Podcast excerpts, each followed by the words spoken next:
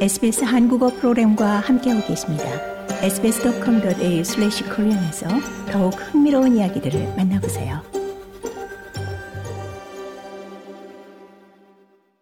Boxing Day 세일 기간 호주 전역의 쇼핑객들이 기록적인 소비를 할 것으로 예상됩니다.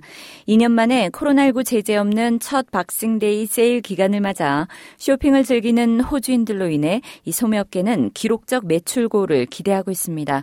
호주 소매업 협회는 Boxing Day인 오늘 하루에만 호주인들이 30억 달러를 지출할 것으로 전망했습니다. Boxing Day 세일 기간인 12월 26일부터 내년 1월 15일까지 이 호주 국민의 지출액은 235억 달러에 달할 것으로 전망됐으며 이는 지난해 동기 대비 7.9% 증가한 액수입니다. 호주 소매업 협회는 물가 상승과 높은 생활비로 인해 가계 예산이 압박을 받고 있지만 이 판매고가 높게 유지될 것으로 기대하고 있다고 밝혔습니다.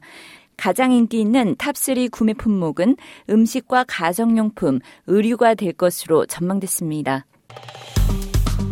좋아요, 공유, 댓글, SBS 한국어 프로그램의 페이스북을 follow해 주세요.